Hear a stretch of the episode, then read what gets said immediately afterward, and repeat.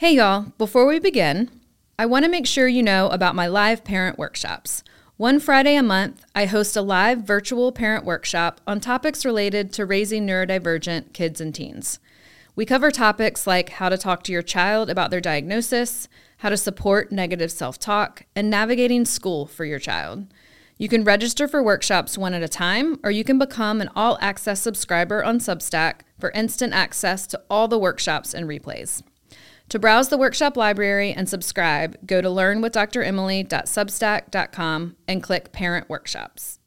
Hey, y'all, before we begin, if you're a school administrator who loves watching your teachers and students thrive, but you feel your staff needs more training to meet the needs of such a diverse group of learners, I am here for you. I am now offering professional development for pre K through eighth grade educators, both in person and virtually. For more information about pricing and scheduling, go to learnwithdremily.com slash schools to get started.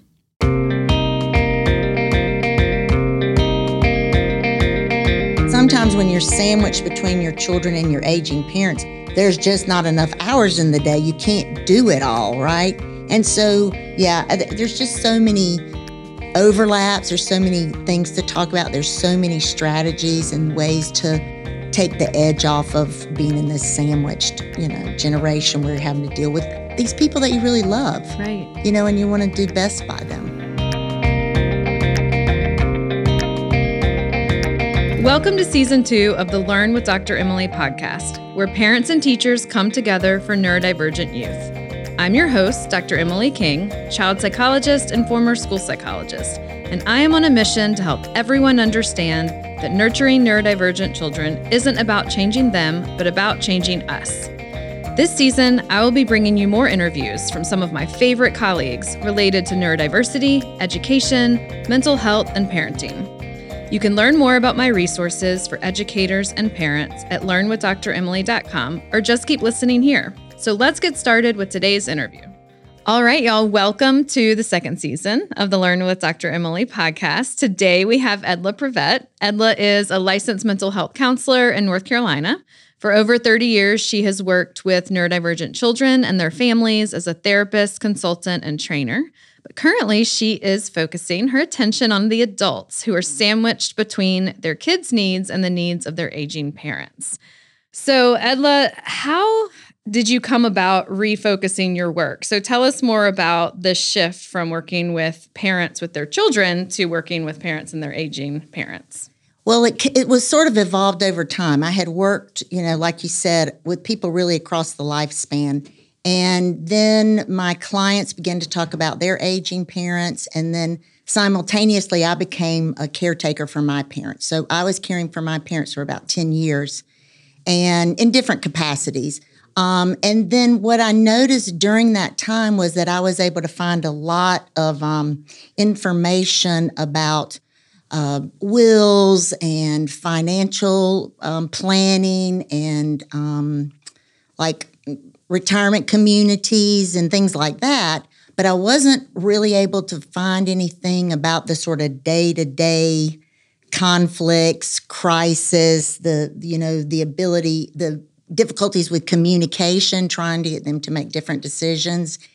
I couldn't find anything about that. And at that time, I was working as a parent counselor for people whose children were in birth through kindergarten age, and they would come in for advice from me about, you know, how to get their kid to sleep through the night or, you know, potty training or whatever. And I began to notice that some of the strategies that I used with these parents as a parent counselor would work for my parents. And not in a condescending way but in, in a similar fashion. So that's so it just evolved and then when my parents both of them passed then it was really important me to for me to kind of put this out in the world and my clients were starting to my adult clients were starting to have more questions. So it was just sort of a natural evolution i think. Yeah and i want to dive into that a little later but first i think i wanted to get your opinion of this generational difference you probably have been observing over time of working not only with parents but also young children and then of course over 30 years you're going to see generational shifts but i get the question a lot of how do i talk to my aging parents about my neurodivergent kids' needs when parenting is so different because Yes. of generational shifts and perspectives are so different, education is so different.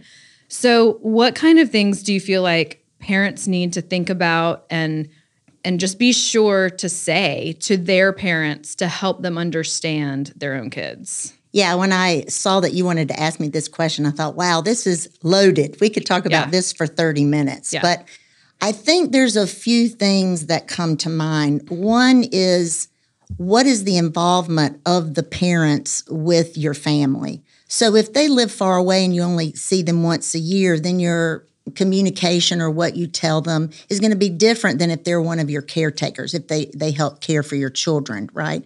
So I think that's one thing you have to consider. The second thing I have, you have to consider is you get to choose as the parent. You get to choose how much you tell them. You don't have to disclose everything to your parents, right? You are now an adult and your job is to parent these children, right? So sometimes, you know, parents of neurodivergent children have to kind of have an armor on so that they can advocate for their child. And you may have to do that with your parents. The other thing that I would say to think about is that parents or grandparents, let's say grandparents, just to make it know, easier. there are as lots of parents and yeah, yeah. Let's let's talk about the and- grand, yeah, yeah, the grandparents. Um, is that you've got reasonable grandparents, you know, that that are like interested and trust what you are doing and what you've got to say, and then you've got grandparents that just think they're old school, you know, they just mm-hmm. don't think past well, that's not how we did it. You know, what was wrong with the way we did it, and those kinds of things. So, in that case, with those parents, you may choose how much you tell them or you mm-hmm. don't tell them. So, mm-hmm. that I think those, there's a little bit more I want to say about that. But I think, first of all, just kind of determining what is the pro- the involvement. Mm-hmm. You know what is it that you feel like you are comfortable telling them? And then three what what is their temperament like? How are they going to take this information? Mm-hmm. So then you can pick and choose what you want to do you know what you want to say.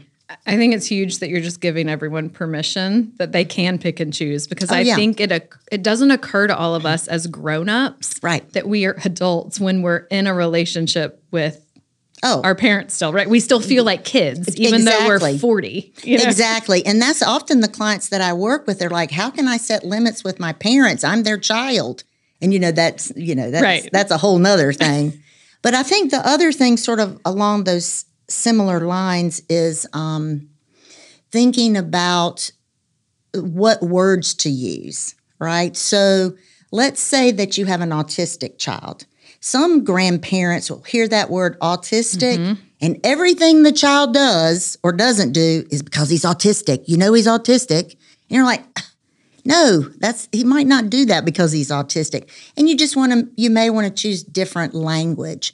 You know, he's socially uncomfortable or he's socially awkward or something that's a little less, I don't know, what's the Clinical. word? Yeah. or- So or- it's yeah, that's true. So some grandparents will think of the word autistic or autism in a very different way. A different image Yes. pops into their mind because of the generational differences than say a parent who is 35. correct. Very different images because of what we know and how this field is evolving. Right. Yeah. Same thing with ADHD, same thing with anxiety. So, you know, sometimes just choosing a different word to describe it that softens it a little bit, for lack of a better way to explain it, so that they may be more open to hearing what you have to say about that. I do think, though, that educating them about it is an important piece. Um, and again, that would depend on your parents' temperament, but you can just say, these are some things we've learned. And I think the biggest thing is really to paint a picture for them, like like you mentioned, just generations, right? Passing. Well, if you think about, I don't know, I couldn't even guess, 30, 40 years ago, open heart surgery was like, oh my gosh, mm-hmm. that was like a terrible, terrible thing. Well, open heart surgery is like not a thing. It's not that big of a thing anymore, not like it was, right? Right. And so to talk to your parents about, you know, how open heart surgery used to be a big thing and now we've evolved, you know, give them something that they can relate to that's been part of their lives that they've seen that, you know, that transition. Mm-hmm. Sometimes that helps too. And then I think the other thing is, in a this is really blown up in the last decade. You know, I've been working a long time, and I think we've known a lot about neurodivergent children, but even the word neurodivergent's not been around Right. super long time. But the other piece of that is how much we focus on the strengths of children with ADHD. Mm-hmm. What is the upside of it? Yeah. What is the upside of anxiety? What's the upside of autism? And by painting the picture of, wow, kids like this have all these things that they offer to us. Um, I think those would be. Yeah. And I think That was a lot. too that what comes to my mind is two things. Number one is setting boundaries Mm. with our parents, which is the whole like how much do you say to them, but also how much do you communicate with them. Um, and we again have a choice about like how much we share online. I remember, you know, talking to my extended family um, about my son when, gosh, I think it was before we were all following each other on Facebook. It was a long time ago. And I remember sending an email like before the holidays of like, hey, this is what's going on. I want y'all to understand him well and I want him to feel comfortable. Please let me know if any of your kids, like this was to my cousins. So these these would have been like the second cousins all getting together at the holidays. But that was also in the context of you know, aunts and uncles too, understanding that. So those boundaries can be, you know, how you communicate, the limits you set. And then the second thing I was thinking of as you were talking is a lot of neurodivergence, like all of it, is genetic. So it's very possible Yes. that some of our um, grandparents also have undiagnosed neurodivergence that Absolutely. they may not be aware of. And so not that we need to necessarily do anything about that, but just taking it into context as we're communicating with them is so important. Absolutely. That was one of the things when I said we could just talk and talk and talk Right. about this. And when I said the parent's temperament, that's like wink, wink, AKA their own sort of neurodivergent characteristics. And I wanted to single back to what you were saying about setting limits is that another thing that happens because as adults you still feel like your parents' children. So if you have a good relationship with your mom, let's say, and you're worried about your kid or you're sad about something that happened at school, you know, you're going to call up as your mom's 40 year old and you're going to go, Mom, I'm so, you know, blah, blah, blah, this mm-hmm. happened. Well, your mother, in this case, the grandparent, is still, you're still her child. So she's going to want to try to make it better and fix it. And so some one of the limits that you sometimes have to set is don't go to mom and dad when you're sad and worried and all of that. You know, find another village, you know, that you can access. And then I think the other thing you said, you sent an email to your um, family. Well, you know, you and I know what we're doing, right?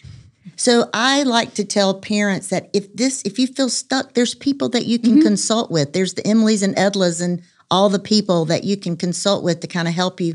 How do I set a limit around this? How do I protect myself from, you know, the eye rolls and the smart comments or the, you know, confusion? So mm-hmm. yeah, I could. well, I definitely wanted to start this conversation with the foundation of thinking about the generational differences and potentially genetic differences and similarities of our kids and our mm-hmm. grandparents mm-hmm. because when we talk about being sandwiched in the middle of taking care of our kids and taking care of our grandparents of their grandparents often what happens is we're pulled in both directions and we're trying to work Correct. so we've got parenting, working, and caregiving all at the same time. I see it a lot in my mm-hmm. Psychology practice. It you know that these, there are always seasons of life, but this season of life, I really wanted to highlight to let people know they're not alone. right. What would you say are the most important things to be aware of when you're living in that sandwiched generation between raising your neurodivergent kids and taking care of your aging parents? I think probably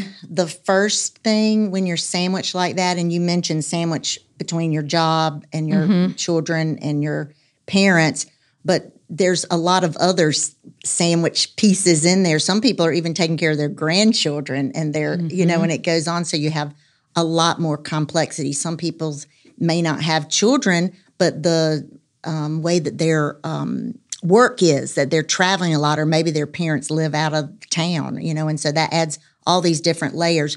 But number one is to take care of your own mental health. That is just, it's got to be first because there's so much that you don't have control over, whatever your sandwich looks like, that you really have to take care of your mental health first. You know, when I was my parents' care, I had my therapist, I saw her every month because I had to have a place to like, I don't know, just keep me focused and sort of keep my tank somewhat full, right? Mm-hmm. So I think I think taking care of your mental health because the burnout rate and the overwhelm is just it's astronomical. It's just so much, and especially if it goes on for a long time, which often does. It, it doesn't, yeah, because people are living so much longer. Mm-hmm. Um, I don't know the statistic, but the number of people living over to 100 has really increased. And so people are going to be caring for their family members for many, many years. I think the other thing to sort of combat it, because there's not a lot you can do about um, the sandwich itself, but I think there's ways that you can combat it a little bit. And this doesn't have to do so much with you as a person, but you know, you've got grandma on one end, you've got kid on the other end, is what I call sort of self care snacks. Right. those? Because, you know, you read a lot about, oh, self care, you should yeah. do this and this. Well, if you're sandwich, you don't have time for this and this, and, you know, spend a day at the spa and, you know, whatever. Right. So I call them self care snacks. I love it. Where it's just like, just, you know, when you're in the carpool line, just, sit there, you know, and just mm-hmm. do some deep breathing or do, you know, whatever. If the kids are at soccer practice, just go walk or take a stroll around the block, you mm-hmm. know, instead of trying to carve out because it's just hard. It adds another yeah. level of pressure. And then I think the other thing is carving out snippets of special time with your children and your parents. I, I remember so many days. My my kids were teenagers, but my youngest one, it was like I just had to give him a minute mm-hmm. right? And then I had to give my parents a minute, right? Mm-hmm. So everybody needs that little bit of connection. But, you know, encouraging, it doesn't have to be hours, it can just be a little yep. bit of time, but just make sure you're real connected and real present mm-hmm. with them. And I, of course, am always an advocate of having your own person and your own therapist because sure. I think when you're in the weeds, either with parenting your kids or mm-hmm. caring for anyone, it's hard to figure out what to handle immediately and what right. to let go because you lose perspective. And mm-hmm. a therapist, if nothing else, lets you just talk and listens and then gives you a little bit of reality and perspective yep. on it. And sometimes you can hear yourself when you talk about it right. out loud. You can like, like, whoa, I don't need to be focusing my attention right. there. I yeah. And if that's here. not something people have access to, there's I always recommend journaling almost like yes. to yourself. Yes to really get those ideas out because you will hear yourself yeah. and hear like, okay, I'm spending a lot of energy about this thing that I can't control. Correct. You know, right. let's move on from that or, or try to let that go. Yeah. I want to say hi to all the teachers out there learning with me. Thank you so much for being an educator. I see you and appreciate you and how you keep showing up for our students every single day. In my work as a school psychologist, I know that it helps to have a way to stay organized when thinking about your students' needs. That's why I created two free resources for you. The regulation roster helps you notice how your students seek emotional regulation and keep track of it. And the reframing behavior worksheet helps you problem solve emotional dysregulation when it happens. For these free downloads, go to learnwithdremily.com slash roster or learn with dremily.com slash to get started.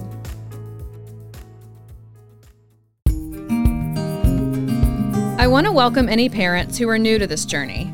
If your child has just been identified as autistic or diagnosed with ADHD, learning differences, or is twice exceptional, welcome. You are in the right place. You may also be overwhelmed by all the calls and emails you're having to make to providers as you're building your child's team. That's why I created the referral tracker, which is a free download at learnwithdremily.com slash tracker. This free resource explains what each provider does and gives you a template to keep track of all your research. Just go to learnwithdremily.com slash tracker to get started.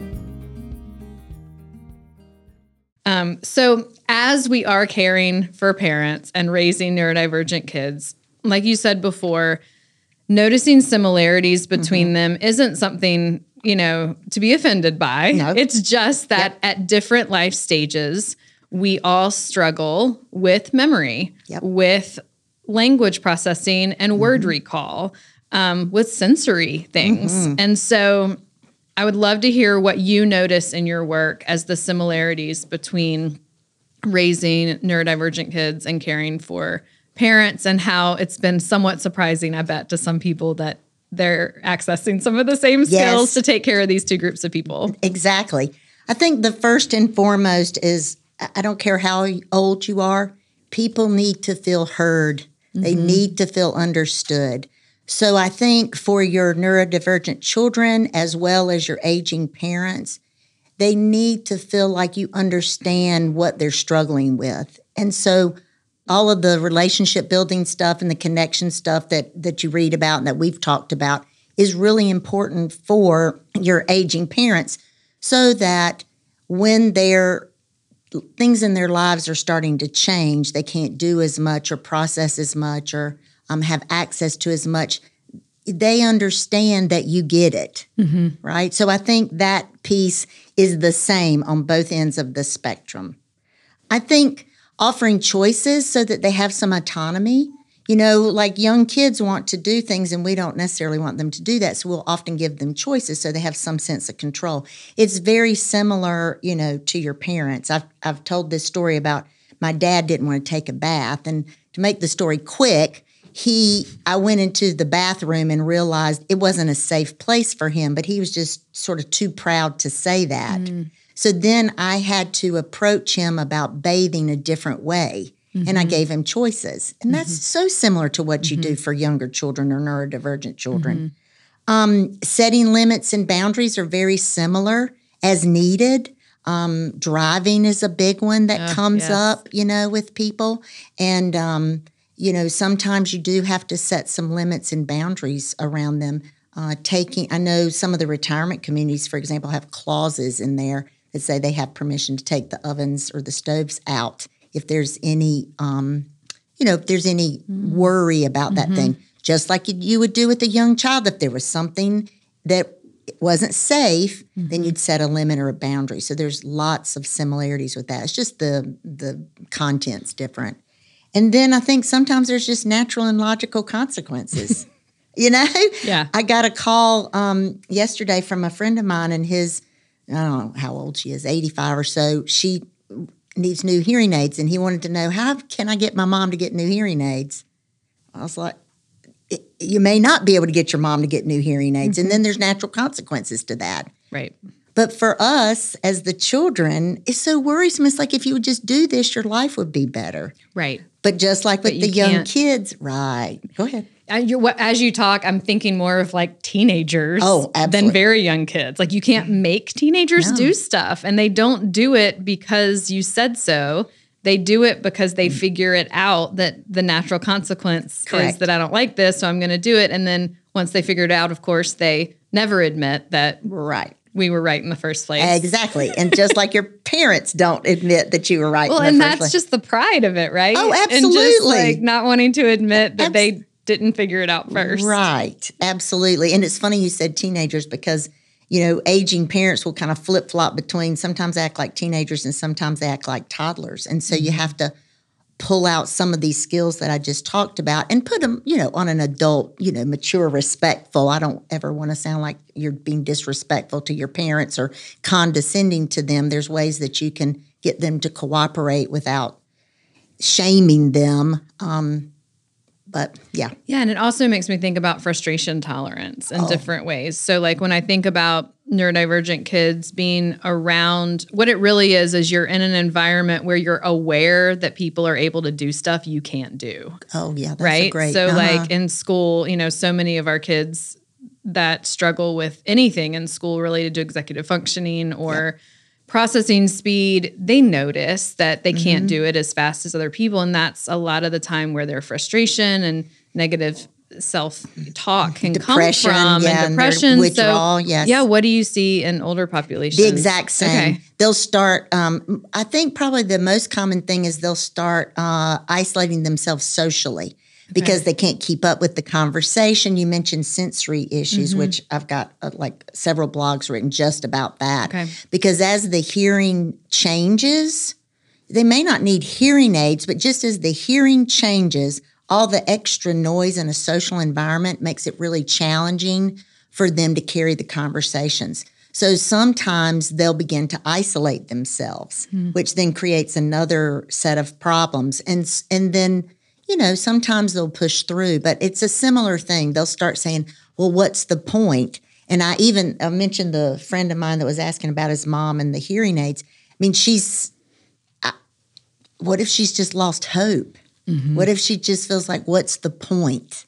And then that's a different conversation. It's not about hearing aids, it's about mental health. Right. Right. Exactly. So it's exactly it's and I think you even did a workshop today on the negative self-talk, right? Mm-hmm. And it's a similar thing. They're just like, what's the point? You know, I can't I can't drive, I can't hear, you know, nobody wants to hang out with me. Because mm-hmm. if you watch at family events, the the elderly people and the neurodivergent kids are kind of left to the side a little mm-hmm. bit and everyone else engages. So what would you recommend for parents who notice that at yeah. at family gatherings or, or just kind of notice that there's some withdrawal with the the grandparents and the family. As the adult child? As the adult child. Yeah as the adult child i think um, it comes back to the one thing about just saying mom i've noticed or dad i wonder if to see what you can get out of them because then you can connect with them that whole idea of trying to understand and trying to um, empathize with them.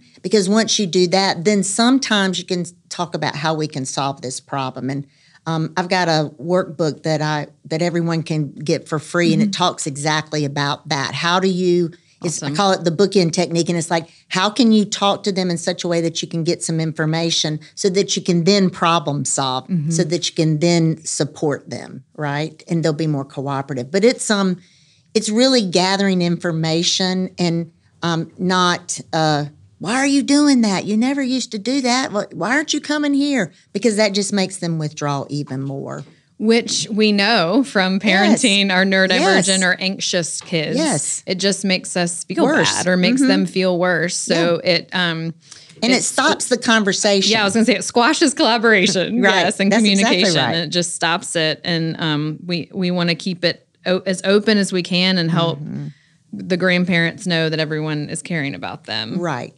So, related to that is what do we do when our kids start to worry and yeah. notice about their grandparents? How can we talk to them? Let's just chat about um, kind of developmentally appropriate mm-hmm. ways to explain what's happening, maybe with dementia or cancer treatments or things that um, any specifics. Yeah, that's the the first thing I would say about that, it depends on the age of your kid. Right. So when my parents began the decline and I was really having to care for them more, my boys were like teenagers or, you know, young teens. And so I could tell them a lot more and they sort of noticed what was happening. It was just sort of a natural um, evolution. It wasn't a whole lot to tell them. And then when my dad was diagnosed with vascular dementia near the end of his life, I just told them, you know, mm-hmm. I just mm-hmm. told my boys, this is what it is, and this is what you see, and this is what it, it looks like. It was a little bit confusing, like even for my sister, she didn't understand because dad had a script, right? So every time she'd call, she goes, What you been doing? And he had this script that he would say. So in person, so she didn't know that he was struggling, right? Is that a strategy you had given him or who, who gave no, him that? that's just what people that start to when oh, they have dementia related things a lot of times they'll script which okay. sounds uh-huh. like some neurodivergent so that was children. just a strategy that he, he had, had used it was like a masking it's like uh-huh. a masking strategy so all that to say then i had to educate not only my children but my siblings mm-hmm. right when you know some wanted to hear it more than others but that's right. a conversation for another day so the other thing i would say if they're young younger then um, connected to something they know, mm-hmm. you know? Right. So the first thing that came to mind was glasses. Like mm-hmm. if they've got a friend in their class that didn't wear glasses and now they do wear glasses, or you didn't wear glasses and now you wear glasses, and you kind of talk about, you know, our bodies are always changing. And sometimes we need a little extra help, and you know something sort of benign like that. It's mm-hmm. you know that's kind of hard to tell, but that would that's where I'd start. Mm-hmm. And then the next thing is give yourself permission to not answer immediately. Yes. We all have so oh, much more time to think about all yes, of this than yes, we think we do. Yes. So when they yeah. say, why does granddad do blah, blah, blah? Then you can go, that's a really great question. You know, let me think about that and I'll get back to you. So then you can think about how, how old is this kid? How much can he take? Mm-hmm. If he's mm-hmm. neurodivergent, is it going to make him more, if he's anxious, Right. it'll make him more anxious. If he's neurodivergent, there might be a different issue. I mean, uh, autistic versus ADHD, then you may have to address it differently. Mm-hmm. Right. So I think I think those would be the main tips that I would have. And one thing I, that comes to my mind is because I've ha- I've worked with children who need education in general about acute versus chronic Oh, illnesses yes. Mm-hmm. because they worry that they can let's say catch cancer or they worry that um, you know the next time they get sick um, they're never going to get better Right. so they don't have experience right, Right. with this we have to explicitly teach them especially because you know it would be super rare for them to have a peer that had cancer so Correct. we all have different frames of mind about experiences we've had so i think explaining some of those things when, if they you think they're going to be anxious about this Yes. and um, adding in just what's relevant to their Yes. experience I just what they need to know. because you don't right? need to tell them all the things No, and I think I'm so glad you brought that up because I think another piece of that. There's so many great children's books yes there are about all of this, Mm-hmm. right? That you can read to your children, read mm-hmm. with them. And then the other thing that I and I forgot about this strategy, but I think it would work great for this is when if your child asks you a question about their grandparents, flip it back and say, "Well, what do you think is going on?" So then you can get an idea of where they're coming from Mm-hmm. because they might not be thinking about what you're thinking about. Yes, I do that with the sex talk. Yes. I do that with religion. Yes. I do that with any type of diversity or, or thing that's happened, like school violence. We have all kinds of things in our mind that freak us out, Right. and we almost overshare sometimes. Absolutely. But asking them, what have you noticed? Right. What are you worried about? And that's your starting point. Yes. And don't worry about All the all other the things, that are going on in your head Yeah, that oh yes. they they're not wondering about that. They're No. just wondering about I can I can answer that question. Correct. Yes. And then you only answer that question. Right. You don't elaborate. right. And then see and where then you they just go. wait for more questions. So I always say just go until the questions stop Correct. and then move on. Yes. And then later there'll be more questions, but don't don't keep going. Yeah. You'll get yourself into yeah, and then you're like, why am I still talking? right. right. That's funny. Um, okay, so I, I do want to circle back with self care. I know we talked about it a little a little bit, um, Yeah. but all of this that we're talking about, as you can imagine, listening to this, and if you're listening to this, you're probably living it. Um, of this is not sustainable, especially if we're not taking care of ourselves. And sometimes um, when we're taking care of aging parents, it is a chronic illness. Um, it is something that can last years or decades, um, and that can be completely overwhelming. yes.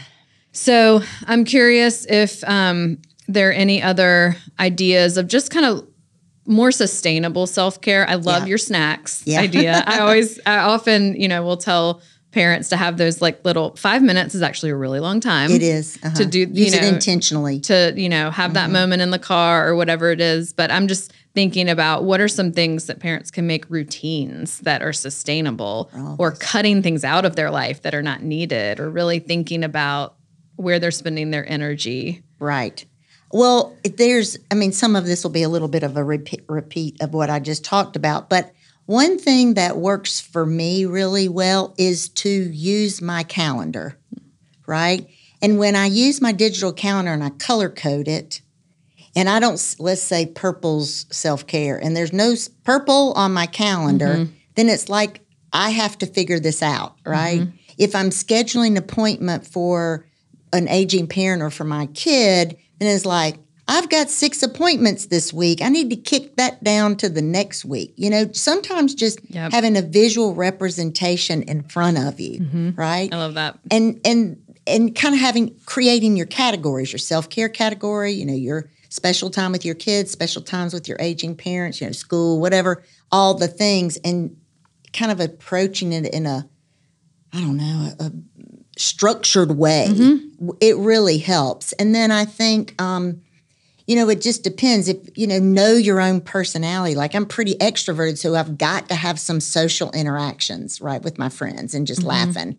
Where someone else might be really introverted and they just like, I just want to be at home and read a book, mm-hmm. Right? Yeah. And neither's right or wrong. Yeah. It's just knowing yourself and kind of what you need. And then I think with the self care, it's so important to be intentional about it whether it's a weekend or whether it's five minutes, is like really using it intentionally to fill you back up. Um, this- Definitely. You're I'm I'm an introvert, which people are surprised about because I talk a lot. But I um, think of it like energy, and I actually I love the visual, um, ca- you know, calendar idea of looking at the colors. I actually have two columns in a, the notes app on my phone that's energy in and energy out, and cool. I constantly like move stuff around and put them in there and make sure it's either balanced or it's it's closer to energy in. Because I know that when I start feeling off, I go to that list and I'm like, yep, my energy out list is too long. Yeah. And sometimes we can't control it that we have done five Sure. doctor's appointments that week Yeah. and those are the things we that are non-negotiables. So we need to get something else off of our, our plate. Right. So I love those ideas. So And I, I want to piggyback on what you just said, non-negotiables. Um, there's a Ross Greene's book, The Explosive Child. He does an exercise about the negotiable, non-negotiable, and not worth it. And is looking at your list, and you think there's a whole long list of non-negotiables, but if you really look at it, some of the things you can make negotiable, like. You can kick the doctor's appointment down to the next you week. You can. You know, sometimes. I mean, Yeah. sometimes you can't. You, Right. It's uh, something you have to do. But there's things that you can shift that can be negotiable, just in a different context. Mm-hmm. And I think that's another generational thing of Yes. the commitment. Like, Yes. our, you know, there's a generational shift of like, I know my parents' generation of like, you said you were going to do it, you My better gosh, do it. yeah. It is non negotiable. Yeah. And really, you can reschedule anything. yes, you can. Most can. anything. Yeah, where my dad's thing was if you're not five minutes early, you're late. Yeah. And you know, so it took me a long time to just go, it's okay if I'm five minutes late. The world's really not going to come to an end, It right? okay. Yeah, Yeah. generally, 99% of the time. Right. Um, oh, the last thing I'd say about that is making sure that you have a village of people. Yes. Because sometimes when you're sandwiched between your children and your aging parents, there's just not enough hours in the day. You can't do it all, right? And so some for some people it's hard to ask for for help, but I most people will help you. If you mm-hmm. need somebody to pick your kids up in carpool, they'll do it. If you mm-hmm. need somebody to take your mom some food, they'll do it. Yeah. Right? And so just um, creating a village and then accessing a village, I would mm-hmm. jump on that too. So, yeah, uh, I- there's just so many overlaps. There's so many things to talk about. There's so many strategies and ways to take the edge off of being in this sandwiched, you know, generation where you're having to deal with these people that you really love, Right. you know, and you want to do best by them. Right. Yeah. Well, how can listeners learn more about you and your work and what you're offering to parents? Um, they can go to my website, Mm-hmm. edlaprevette.com. They definitely want to grab the um, free workbook that I created. That'll be a great jump start. It's called the 180 Bookend Technique. It's got three steps with details and scripts and examples, and that'll really immediately help reduce some of the conflict and increase some of the cooperation and the communication. Um, I also offer coaching. I'm going to have a group program coming up this spring that I'm working on. Um, and I've got blogs, and you know they can just contact me. There's lots of different things. They can also follow me on social media, Facebook, um, Edla Prevette. No, that's not it. 180 with Edla Prevette. We'll just put it in the show notes. yeah, 180 with Edla Yeah. Prevette, and um, on Instagram. Yeah. And then we can link to some of those children's books we mentioned. Oh, yeah, that's that are helpful. idea. So Mm-hmm. we can compile a list and put some of those in the show notes. That's a great idea. Yeah. Thank you so much for being here. Oh, it's so fun. So easy to talk to, Emily.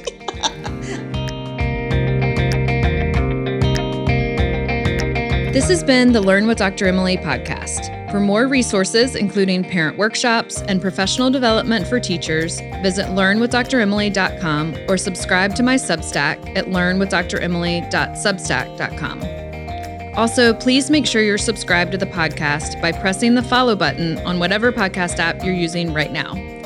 This podcast is edited by Earfluence. All information discussed on the podcast is for educational purposes only. If you have any immediate concerns about your child or a student, please reach out to a mental health or medical professional. I'm Dr. Emily King. Thank you for listening and learning with me. Let's stay connected.